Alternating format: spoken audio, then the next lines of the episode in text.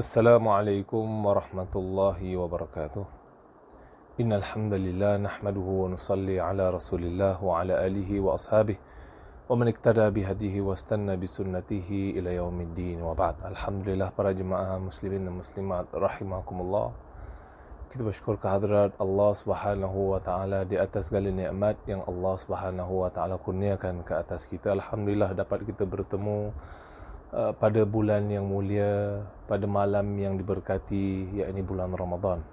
Bulan yang mana Allah Subhanahu wa taala pilih daripada 12 bulan dalam kalender Islam untuk dimuliakan bulan tersebut untuk diturunkan al-Quran pada bulan tersebut. Dan di antara uh, 30 hari dalam bulan Ramadan Allah Subhanahu wa taala memilih salah satu malam di antara malam-malam bulan Ramadan ini dikurniakan padanya Lailatul Qadar Lailatul Qadri khairun min alf syahr. Lailatul Qadar lebih baik daripada seribu bulan. Daripada seribu bulan. Seribu bulan para jemaah rahimakumullah. Kalau kita buat math sedikit kita buat perkiraan sedikit ilmu hisab kalau satu tahun tu ada 12 bulan. Jadi maknanya seribu bulan sikit lebih kurang 80 lebih tahun. 80 tahun 80 82 tahun. Ha, itu maksudnya apa? Dua rakaat yang kita tunaikan ataupun solat tarawih yang kita laksanakan ataupun bacaan al-Quran, zikir yang kita laksanakan dan Allah Subhanahu wa taala takdir Allah takdirkan waktu kita laksanakan amalan soleh tersebut itu berlaku pada malam Lailatul Qadar pahalanya dilipat kali gandakan menyamai 80 tahun punya pahala amalan. Jadi fadilat bulan Ramadan begitu banyak sangat fadilat bulan Ramadan. Uh, seperti pahala puasa yang Allah Subhanahu Wa Taala khususkan hanya bagi orang yang berpuasa sahaja. Ini uh, Allah Subhanahu Wa Taala menetapkan walisaimi inda fitrihi da'watun la turad. Ada satu doa yang Allah Subhanahu Wa Taala tidak akan tolak jadi pahala dilipat kali gandakan pahala puasa doa yang tidak Allah Subhanahu Wa Taala tolak pengampunan dosa Lailatul Qadar lagi begitu banyak sangat fadilat dan kelebihan uh, pada bulan yang mulia ini. Semoga Allah Subhanahu Wa Taala terus mengurniakan kepada kita kekuatan untuk melaksanakan ibadah puasa pada tahun ini dalam keadaan yang lebih baik para jemaah rahimakumullah. Eh. Keadaan yang lebih baik. Uh, setentunya Ramadan kita pada tahun ini berbeza daripada Ramadan-Ramadan yang lalu. Uh, saya yakin mungkin ada yang sekarang ini dah mula rasa rindu dengan suasana melaksanakan solat tarawih di rumah Allah Subhanahu wa taala. Kita berbuka bersama kita solat qiyamul lail tahajud kemudian sahur bersama. Subhanallah semangat bergotong royong eh. Jadi itu semangat bergotong royong ini sinonim dengan bulan Ramadan. Tapi qaddarallahu masya Allah Subhanahu wa taala menetapkan dan segala ketetapan Allah Subhanahu wa taala itu ada hikmah ada kebaikan Allah Subhanahu Wa Taala ingin agar Ramadan pada tahun ini kita ini kembali kepada Allah Subhanahu Wa Taala. Agar Ramadan pada tahun ini kita kosongkan kita punya schedule, kita punya kesibukan dan kita fokuskan kepada amal ibadah kepada Allah Subhanahu Wa Taala. Bahkan dengan peluang yang Allah Subhanahu Wa Taala kurniakan, sebenarnya lebih banyak masa kita kita spend ataupun kita habiskan dengan ahli keluarga kita, kan? Uh, Ramadan dengan keluarga. Ini insya-Allah Ramadan yang saya rasa sukar untuk kita lupakan. Uh, mungkin dulu kita sibuk balik rumah sampai rumah saja waktu tu nak dekat berbuka. Tak sempat nak tolong isteri dekat dapur sebagai contoh kan. Sekarang ni ada peluang, ada masa. Uh, mungkin dulu kita ini jarang sangat melaksanakan solat tarawih. Solat tarawih pun biasanya hari Jumaat, hari Sabtu, hari Ahad pun sukar. Eh, mungkin kalang kabut nak balik rumah uh, kerana esok bertugas uh, pelbagai alasan. Sekarang ini Allah Subhanahu Wa Taala kurniakan peluang bukan saja ruang yang diberikan tapi peluang untuk kita melatih diri kita bagi yang kaum muslimin untuk menjadi imam melatih diri menjadi imam memimpin ahli keluarga mendirikan solat tarawih solat qiyamul lail solat tahajud witir dan sebagainya. Ini peluang-peluang keemasan dan uh, tajuk yang diberikan kepada saya saya rasa ada kena mengena dengan isu yang saya bahaskan tadi tentang Ramadan dengan keluarga. Kerana Allah Subhanahu Wa Taala memberi penerangan di dalam Al-Quran tentang kepentingan kepentingan kita ini memelihara ahli keluarga kita. Firman Allah ya ayyuhalladzina amanu qu anfusakum wa ahlikum nara. Wahai orang yang beriman, peliharalah diri kamu dan peliharalah ahli keluarga kamu daripada api neraka. Jadi pemeliharaan ahli keluarga itu uh, agar mereka ini tetap mengikuti uh, firman Allah Subhanahu wa taala mengikuti perintah syarak ini merupakan satu tuntutan agama. Nah, uh, bila kita berbicara tentang ahli keluarga, para jemaah rahimakumullah, ahli keluarga ini ada pelbagai individu. Ada mak, ada ayah, ada adik-beradik, ada extended family members mungkin mak cik, pak cik dan sebagainya. Tapi saya nak kasih penumpuan dekat kedua orang tua, lebih khusus lagi ibu. Ah, lebih khusus lagi ibu kerana Allah Subhanahu wa taala menegaskan dalam ayat yang pelbagai tentang kepentingan seorang anak itu berbakti kepada kedua orang tuanya. Kita perhatikan firman Allah Subhanahu wa taala dalam surah An-Nisa, "Wa'budullah wa la tusyriku bihi syai'a wa bil walidaini ihsana." Yang bermaksud dan sembahlah kamu kepada Allah dan jangan kamu mensyirikkan Allah dengan sesuatu pun. Jangan menyekutukan Allah dengan sesuatu pun. Kemudian yang ketiga Allah kata tadi, yang pertama tadi sembahlah Allah. Jangan uh, menyekutukan Allah dengan sesuatu pun, satu perkara sekalipun. Yang ketiga Allah berfirman, wabil walidaini ihsana. Dan dengan kedua orang tua, kamu hendaklah berlaku baik. Dengan kedua orang tua, kamu hendaklah berbakti. Jadi kita boleh bayangkan on the list of priorities perkara-perkara yang penting Allah menyebut yang paling penting ini adalah untuk menyembah Allah Subhanahu wa taala. Itu tujuan kita diciptakan kan? Wa ma khalaqtul jinna wal insa illa liya'budun. Tidak aku cipta manusia dan jin melainkan untuk menyembah kepada Allah Subhanahu wa taala. Kemudian ada kaitan dengan penyembahan Allah, seorang yang menyembah Allah Subhanahu wa taala tidak akan uh, menyungutukan Allah, tidak akan berlaku syirik.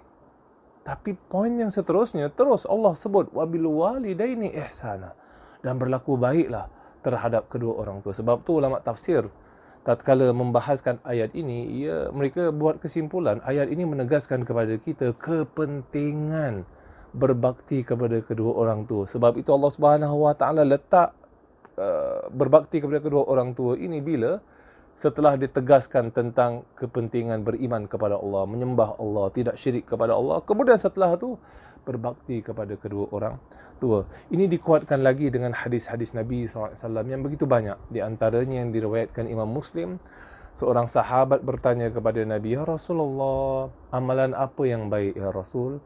Maka Sayyidina Rasul SAW menjawab, yang paling baik itu adalah as-salatu ala waktiha. Salat tepat pada masanya. This is the best yang awak boleh buat untuk solat on time. Uh, solat on time uh, dan jangan kita qada qada qada ni masalah para jemaah. Qada ini satu perkara yang tidak boleh kita biasakan eh? kerana saya tahu kita semua ni mazhab Syafi'i mazhab Syafi'i punya pendapat adalah siapa yang terlepas solat fardu solat wajib apa dia kena buat dia kena qada dia kena qada dan itu juga merupakan pendapat kebanyakan ulama. Tapi kita kena berhati-hati. Kerana apa maksud salat qada salat qada ini adalah satu perkara yang wajib kita tinggal lalu kita kena ganti. Itu maksud qada kita kena ganti. Salat tertinggal kita salat wajib tertinggal kita kena gantikannya pada di luar waktu. Kita tertinggal bayar zakat terlupa bayar zakat kita kena wajib gantikannya qadaan terlupa bayar zakat fitrah nanti. Jangan kita terlewat pula bayar zakat fitrah kali ini ya. Tapi katakanlah kalau terlupa maka kita wajib kena qada. Itu prinsipnya di sisi mazhab Syafi'i. Awak hutang dengan Allah benda yang wajib maka awak kena gantikan ya. Adapun di sisi sebahagian ulama antaranya mazhab Hambali mereka katakan apa? Siapa yang meninggalkan perkara yang wajib dengan sengaja tak ada alasan bukan kerana dia sakit, bukan kerana dia terlupa, tak dengan sengaja saja. Uh, malas nak solat sebagai contoh, uh, maka mazhab Hambali kata there's no such thing as solat qada. Besok awak jawab dengan Allah Subhanahu Wa Taala. Jadi jangan kita buat macam itulah. Eh, salat qada ni walaupun kita ni mazhab Syafi'i, mazhab Syafi'i kata awak hutang dengan Allah, awak kena ganti tapi penerimaan Allah itu tak tahu. Esok baru kita tahu di akhirat bagaimana tak akan kita nak tunggu esok para jemaah untuk kita meng, dapat pengesahan sama ada solat kita, solat qada yang kita buat itu Allah terima. Jadi jangan kita meninggalkan solat. Sebab tu Nabi kata, sebab itu Nabi SAW bersabda pada hadis yang tadi, apa? Amalan yang paling baik itu adalah as-salatu ala waktiha. Awak buat on time. Eh? Kalau boleh buat overtime. Buat salat sunnah, salat tahajud. Dan jangan buat di luar time. Ha, ni salat qada. Kenapa? Kerana mati itu anytime. So you need to be careful on that. Lah. Itu poin yang pertama Nabi kata. Salat on time. Kemudian setelah solat dan solat itu ada kaitan dengan keimanan kepada Allah. Kan ayat tadi Allah kata sembahlah Allah first. Jangan syirikkan Allah. Sama juga orang yang menyembah Allah itu macam mana melalui amalan melaksanakan solat. Jadi ada konsistensi. Mesejnya sama. Al-Quran Allah kata macam itu. Sembahlah Allah. Jangan syirikkan Allah. Hadis pun Nabi kata yang paling baik itu melaksanakan solat tepat pada masanya. On time. As-salatu ala waktiha. Kemudian immediately seterus setelah ayat ini. Nabi setelah uh, poin ini Nabi SAW bersabda lagi kemudian uh, qal para sahabat tu bertanya kepada Nabi kemudian apa lagi ya Rasul maka Nabi SAW bersabda qala birrul walidain yang kedua adalah awak berbakti kepada kedua orang tua. Jadi berbakti kepada kedua orang tua ini satu perkara yang berat dan besar di sisi Allah Subhanahu Wa Taala ia merupakan tanggungjawab yang Allah Subhanahu Wa Taala pikulkan di atas bahu setiap anak untuk berbakti kepada kedua orang tua. Jangan ada pula yang berkata, Ustaz saya tak nak berbakti lah kepada ayah saya. Ayah saya ni dulu, Masya Allah, dia berpisah dengan mak. Kemudian dia sibuk bekerja. Mak pun sibuk bekerja. Saya diletak kat rumah tumpangan sebagai contoh. Allah Alam. Maka bila saya dah besar, saya dah dewasa, saya dah successful. Sekarang ni mereka nak tuntut saya untuk berbakti kepada mereka. Saya tak nak. Ha, ini masalah para jemaah. Kenapa masalah? Kerana yang memerintahkan untuk berbakti kepada kedua orang tua itu siapa? Bukan saya, bukan ustaz. Tapi yang memerintahkan untuk berbakti itu adalah Allah Subhanahu Wa Taala. Tuhan. Allah yang mengurniakan kepada awak rezeki, Allah yang telah mengurniakan kepada awak kejayaan dalam kehidupan. Allah yang perintahkan wabil walidaini ihsana. Buat baik dengan kedua orang tua. Maka ingin dekat dengan Allah Subhanahu wa taala, ingin agar Allah Subhanahu wa taala kurniakan kepada awak ganjaran yang tinggi, darjat yang tinggi di sisi Allah Subhanahu wa taala, ingin mendapat pahala yang banyak di antara cara yang paling efektif. Perkara yang paling berkesan adalah dengan awak berkhidmat kepada kedua orang tua. Awak membantu kedua orang tua. Awak menyokong mereka lebih-lebih lagi tatkala awak sudah bekerja, bertugas, sudah menjadi dewasa dan orang tua yang memerlukan dan mengharapkan bantuan daripada si anak. Tapi jarang sangat para jemaah rahimakumullah kadang-kadang orang tuanya senyap saja. Dia senyap, dia tidak meminta, dia tidak mengharapkan, tapi si anak yang kena faham, si anak yang kena belajar untuk memahami signal-signal yang mereka berikan. Ini mungkin diperlukan ini, ini mungkin diperlukan itu. Dia kasih signal ke tak kasih signal, tanggungjawab si anak adalah apa? Untuk berbakti kepada kedua orang tua. Para jemaah rahimakumullah. Tapi saya nak bawa kepada para jemaah satu lagi poin yang penting, iaitu tentang ibu. Kerana itu merupakan fokus penumpuan uh, ceramah saya pada kali ini tentang ibu. Kerana uh, Allah Subhanahu Wa Taala juga di samping kedua orang tua Allah Subhanahu wa taala memberi penumpuan yang khusus bagi hak si ibu. Allah Subhanahu wa taala berfirman, ha, hamalathu ummuhu ibunya mengandungkannya kurhan dalam keadaan yang sukar. Wa wada'athu kurha. Dan dia melahirkan anak pun dalam keadaan yang sukar. Subhanallah ibu mengandungkan kita sembilan bulan para jemaah rahimahullah sembilan bulan keadaannya sukar berat sembilan bulan itu. Bukan satu benda yang senang kan?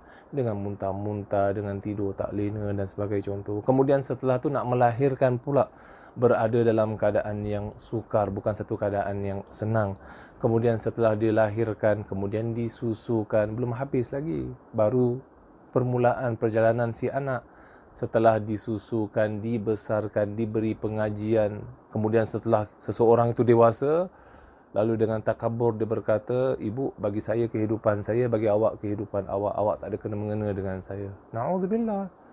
Ataupun mungkin dia hanya ingat kepada kedua orang tuanya setahun hanya sekali saja sehari saja. Mungkin Mother's Day mungkin Father's Day dibelikan hadiah dibelikan itu dibelikan ini. Kemudian sepanjang tahun dia terlupa tidak ada. Ni saya tak ada kena mengena dengan hukum boleh ataupun tidak menyambut Mother's Day. Setentunya boleh tak ada masalah apa-apa para jemaah rahimakumullah kan? Tapi my point here is bukannya kita menyambut hari ibu itu hanya sekali setiap tahun tapi seorang muslim setiap hari dalam kehidupannya 365 hari dalam kehidupannya itu merupakan tanggungjawab seorang anak untuk menunaikan hak dan tanggungjawab uh, untuk untuk menunaikan hak ibu dan juga ayahnya. Para jemaah rahimakumullah.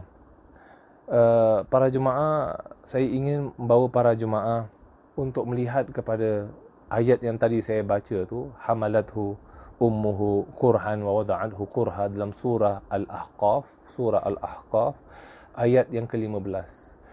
Kenapa? Kerana di penghujung ayat itu Allah Subhanahu wa taala menjelaskan tentang kehidupan insan. Ibunya mengandungkan dia dalam keadaan sukar, melahirkan dia dalam keadaan sukar, kemudian menyusukan si anak. Kemudian setelah itu Allah Subhanahu wa taala ceritakan Allah berkata apa? Hatta idza balagha ashuddahu. Kemudian apabila telah sempurna kekuatannya dia dah menjadi besar dah mengaji dah belajar dah graduate Allah kata hatta idza balagha ashuddahu bila dia sudah sampai kepada tahap kekuatannya kemuncak kekuatannya wa balagha arba'ina sana kemudian dia sampai kepada 40 tahun dia dah 40 years old. 40 years old maknanya dah mature lah. Mungkin dia kalau bekerja dia punya pekerjaan pun dah stable insyaallah gajinya pun dah stable wa balagha arba'ina sana. Apabila si anak itu sampai kepada umur 40 tahun dia angkat kedua tangan. Dia berdoa kepada Allah Subhanahu wa taala ya Allah engkau ilhamkanlah ya Allah aku. Rabbi qala rabbi auzi'ni ya Allah engkau ilhamkanlah aku. An ashkura ni'mataka allati an'amta alayya. Supaya aku ini dapat bersyukur kepada engkau terhadap segala nikmat yang telah engkau kurniakan ke atas aku wa ala walidayya dan ke atas kedua orang tuaku. Ya Allah, engkau ilhamkanlah ya Allah kepada aku supaya dapat aku bersyukur terhadap segala nikmat yang engkau kurniakan ke atas diri aku dan ke atas kedua orang tuaku.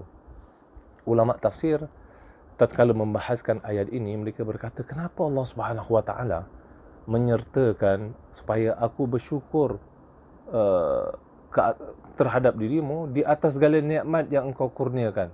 Ke atas diri aku itu is a given kita tahu. Tapi Allah sebut setelah itu dan juga ke atas kedua orang tua aku.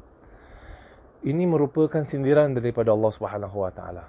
Si anak apabila sudah dewasa dah semakin kuat dah stable ekonominya dah sampai 40 tahun Jangan sekali-kali dia lupa dia lihat segala nikmat yang dia ada ini. Dia lihat dia punya ijazah, dia punya set, dia punya kereta, dia punya rumah, dia punya investment.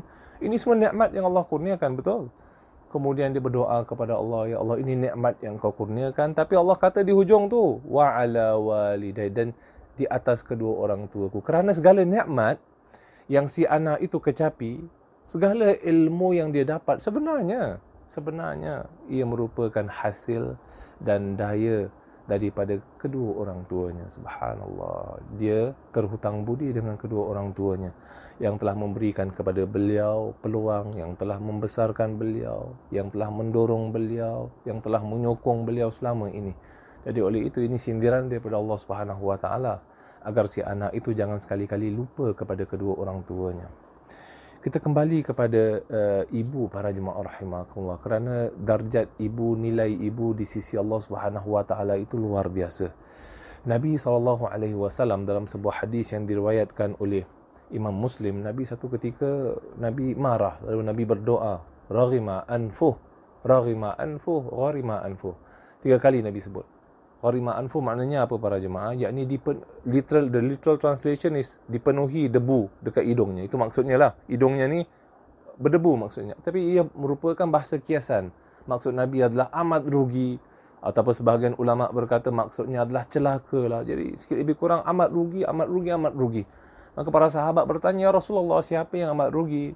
Nabi bersabda, siapa yang bertemu salah seorang di antara orang tuanya ataupun kedua-duanya siapa yang menemukan kedua orang tuanya ataupun salah seorang di antara mereka dalam keadaan hidup, keadaan berusia, berumur akan tetapi dia tidak memasuki syurga Allah Subhanahu wa taala. Subhanallah. Nabi kata ini amat rugi orang ni.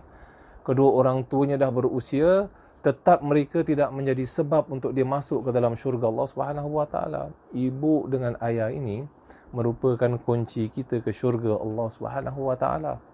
Ibu dengan ayah ini merupakan punca seorang anak itu mendapat keredaan Allah Subhanahu Wa Taala.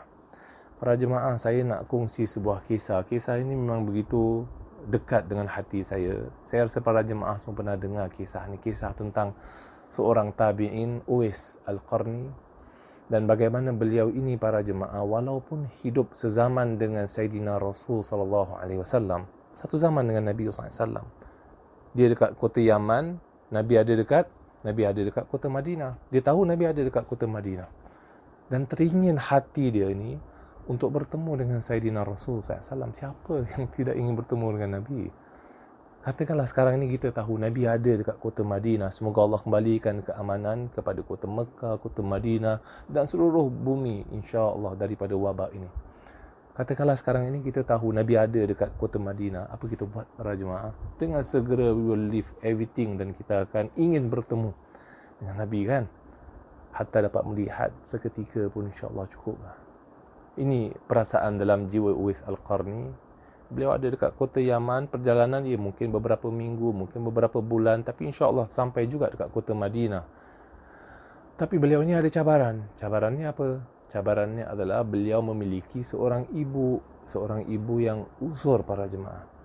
Dan beliau ini perlu untuk menjaga si ibu dan ibu ini tidak kuat untuk pergi musafir berjauh-jauhan pergi ke kota Madinah. Jadi Uwais Al-Qarni ini beliau bersabar di kota Yaman dan beliau menjaga ibunya seperti biasa.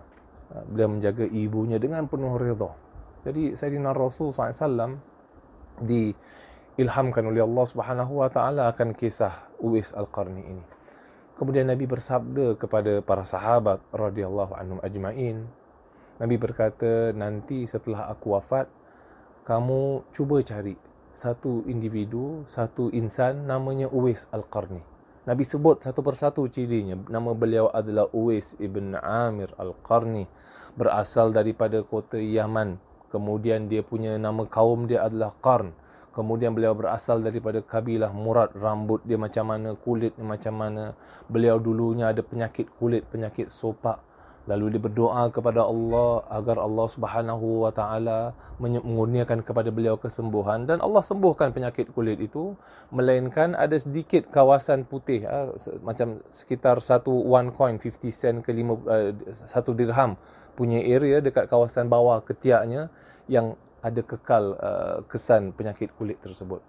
Nabi berkata, wahai Umar, wahai Ali. Ini Umar siapa para jemaah? Sayyidina Umar ibn Khattab, Sayyidina Ali bin Abi Talib. Subhanallah.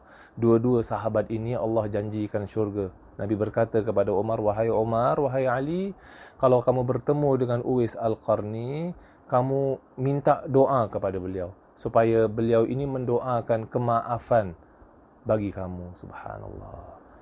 Maka Nabi SAW ini Masya Allah eh, Nabi SAW sengaja bual dengan Umar dengan Ali. Walaupun Sayyidina Abu Bakar ada di situ. Kerana Sayyidina Abu Bakar ya, Pemerintahan beliau setelah kewafatan Nabi Hanyalah dua tahun.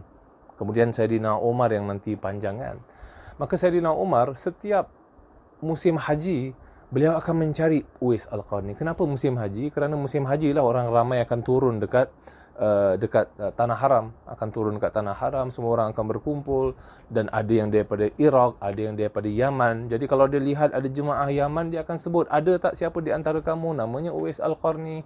Every year Umar buat macam itu para jemaah. For 10 years selama 10 tahun. Kerana pemerintahan Umar ini selama 10 tahun kan? Jadi pada tahun yang terakhir sebelum Sayyidina Umar meninggal dunia pada tahun yang terakhir uh, pada tahun ke-23 Hijriah Saidina Umar dia tetap juga tidak putus harapan pada musim haji tersebut dia pergi bertemu dengan jemaah daripada kota Yaman. Dia katakan siapa yang daripada Yaman berdiri. Yang selain daripada Yaman semuanya duduk. Ha, ini kat padang Arafah. Kemudian siapa yang daripada Yaman semuanya duduk. melainkan siapa yang daripada kawasan Qarn maka semua daripada Yaman duduk yang daripada kawasan Qarn ini diri siapa yang daripada kawasan Qarn semua duduk. Melainkan siapa yang daripada kabilah Murad. Jadi yang Murad saja yang diri lain semua duduk. Yang Murad ternyata ada satu orang saja. Maka Umar bertemu dengan individu tersebut ya fulan kamu kenal tak ada tak di antara kamu insan namanya Uwais Al-Qarni? Maka dia berkata, Ya Amirul Mukminin, aku tak kenal siapa itu Uwais Al-Qarni. Tak kenal pun, tak pernah dengar pun ada insan namanya Uwais Al-Qarni. Maka Umar berkata, Ya Fulan, ada tak di antara kamu, kaum kamu, kaum murad, siapa yang datang dekat haji tapi dia tak ikut serta dalam uh, kumpulan ini? Maka individu tersebut berkata, Ya Umar, ada seorang individu, seorang pembantu, tak ada apa-apa lah. Budak saja dan dia jaga kita punya binatang ternak, kita punya unta di kawasan sana. Dia tak ikut sini. Maka Umar kata, tunjukkan aku di mana tempatnya. Maka Umar pergi bertemu dengan individu tersebut. Dan memang dia tengah duduk para jemaah. Dia sedang melaksanakan solat. Di sebelah dia kanan, kiri, depan, belakang. Semuanya dipenuhi dengan binatang ternak dan unta. Kerana dia menjaga binatang ternak. Binatang ternak uh, kaumnya. Masya Allah. Jadi mana apa? Dia, dia punya rupa adalah rupa seorang pembantu. Uh, yang uh, pembantu rumah yang mana tidak ada tidak ada pangkat yang tinggi ya, tak ada stature.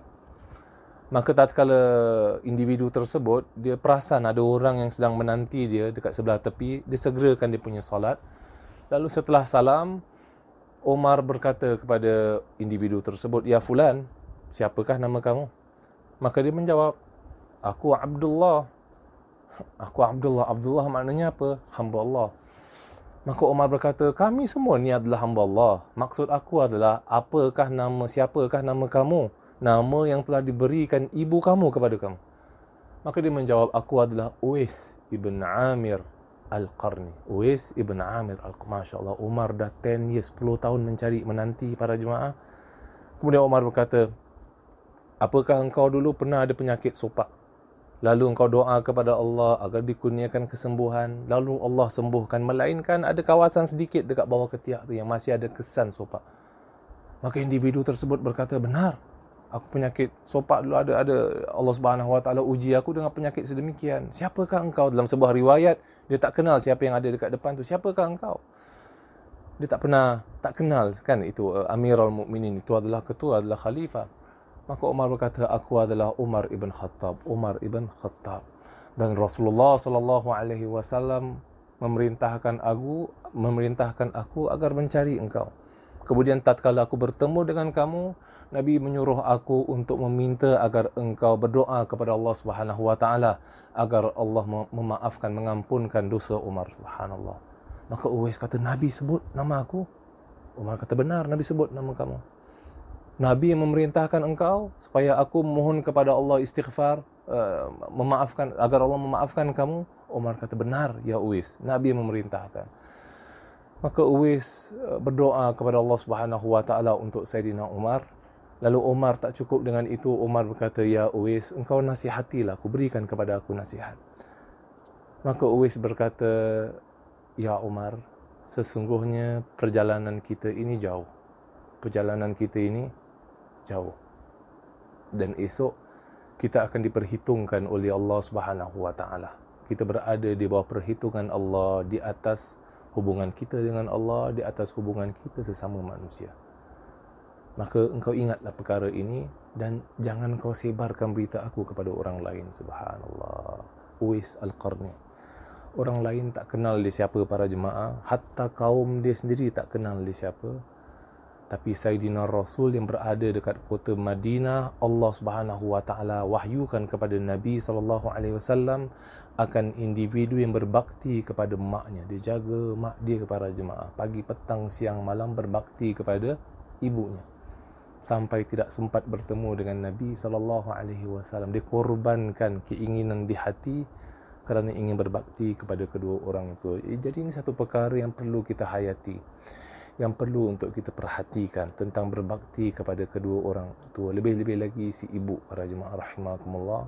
Kerana ibu adalah syurga dengan juga uh, kita punya boleh menjadi ujian Allah Subhanahu wa taala terhadap kita kan sebab itu firman Allah wa ja'ala ba'dakum li ba'din fitnah atas birun yang bermaksud dan kami jadikan sebahagian di antara kamu ujian bagi sebahagian yang lain. Atas birun, adakah kamu ingin bersabar? Kadang-kadang kita diuji Allah Subhanahu Wa Taala dengan orang tua kita dan kadang-kala dengan mertua kita juga. Dan ni saya nak tegaskan hak dan tanggungjawab mertua sama juga macam ibu kita. Bagaimana kita menghormati ibu kita, macam gitulah seharusnya kita menghormati mertua. Sama ada mak mertua ke ayah ke tak boleh para jemaah kita ada double standard dengan mak kita kita okey tapi dengan mertua kita KO ah ni masalah punca berlaku di sisi sebahagian keluarga. Kerana Allah Subhanahu Wa Taala apabila menetapkan tatkala awak akan nikah dengan anak dia, awak akan nikah dengan anaknya, ibu mertua itu menjadi haram sampai ke akhir hayat. Walaupun sekiranya anda itu nauzubillah menceraikan isteri ataupun isterinya meninggal dunia, tetap ibu mertua itu sampai ke akhir hayat menjadi haram, mahram Uh, terhadap kita. Kenapa Allah tetapkan itu? Ini hikmahnya adalah menunjukkan kepada kita kepentingan kita ini memerhatikan darjat mertua. Mertua punya darjat sama macam mak kita. Jadi oleh itu para jemaah rahimakumullah, kita berusaha untuk memelihara hubungan kita sesama keluarga. Kita ingin rezeki kita dimurahkan, pelihara hubungan kita dengan keluarga. Lebih-lebih lagi dengan si ibu. Lebih-lebih lagi dengan si ayah lebih-lebih lagi ketika mereka berada dalam keadaan yang memerlukan memerlukan kepada penjagaan si anak memerlukan kepada uh, mungkin nafkah memerlukan kepada ongkos untuk perubatan uh, anak para jemaah rahimakumullah yang dipertanggungjawabkan Allah Subhanahu wa taala. Dan apa yang kita buat ditakuti para jemaah rahimakumullah dunia ini bulat kan akan dikembalikan terhadap kita. Bagaimana pula anak kita esok melayani kita? Jadi sekiranya ada hubungan kekeluargaan yang sudah lama uh, terpisah sebagai contoh ada khilaf di antara ahli keluarga. Tidak bertegur siapa mungkin. Di antara mak dengan anak di antara ayah dengan anak. Boleh kerana sebab-sebab yang pelbagai. Maka jadikan Ramadan ini Ramadan yang untuk kita memulihkan hubungan kita sesama keluarga. Kita ingin hubungan kita baik dengan Allah Subhanahu Wa Taala, maka pulihkan hubungan juga kita sesama insan. Hablum minallah wa hablum minan nas. Kita ingin Allah kurniakan keampunan untuk diri kita, maka sediakanlah hati ini, bukakanlah hati ini untuk memaafkan insan lain. Insya-Allah eh. Semoga Allah Subhanahu Wa Taala mengurniakan kepada kita kefahaman dan semoga Ramadan kali ini Allah Subhanahu Wa Taala jadikan ia Ramadan yang terbaik untuk diri kita, Ramadan yang terbaik untuk ahli keluarga kita. Itu saja yang dapat saya sampaikan. Wabillahi taufiq wal hidayah. Wassalamualaikum warahmatullahi wabarakatuh.